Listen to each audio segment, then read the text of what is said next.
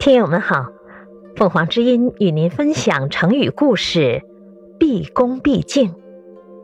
解释：恭敬，端庄而有礼貌，形容十分恭敬。这个成语来源于《诗经·小雅·小盘》，为桑与子，毕恭敬止，弥瞻匪父。弥衣肥母，不属于毛，不离于礼。天之生我，我臣安在？周幽王姬公聂是西周的最后一个国君，他昏庸暴虐，政治腐败。公元前七百七十九年，包国进献了一个姓姒的美女，叫褒姒。周幽王十分宠爱她。褒姒一向不爱笑，幽王用音乐歌舞、美味佳肴都不能让他笑。有人献计，点燃报警的烽火台，招来各路诸侯兵马，使他们上当，让褒姒笑一笑。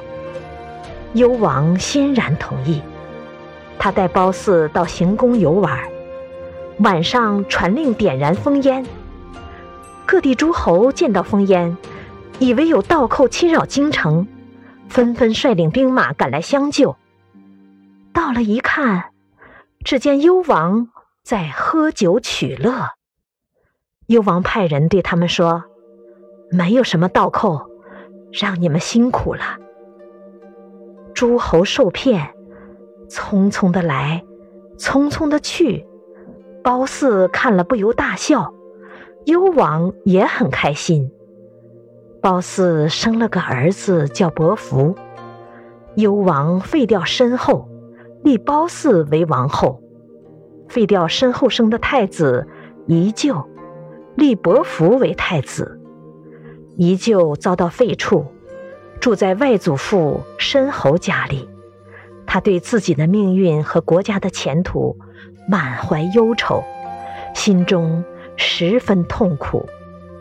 写了一首题目叫做《小盘》的诗，抒发自己的心情。诗的第三节说：“看见屋边的桑树和紫树，一定要毕恭毕敬。我尊敬的是自己的父亲，我依恋的是自己的母亲。谁人不是父母的骨肉？”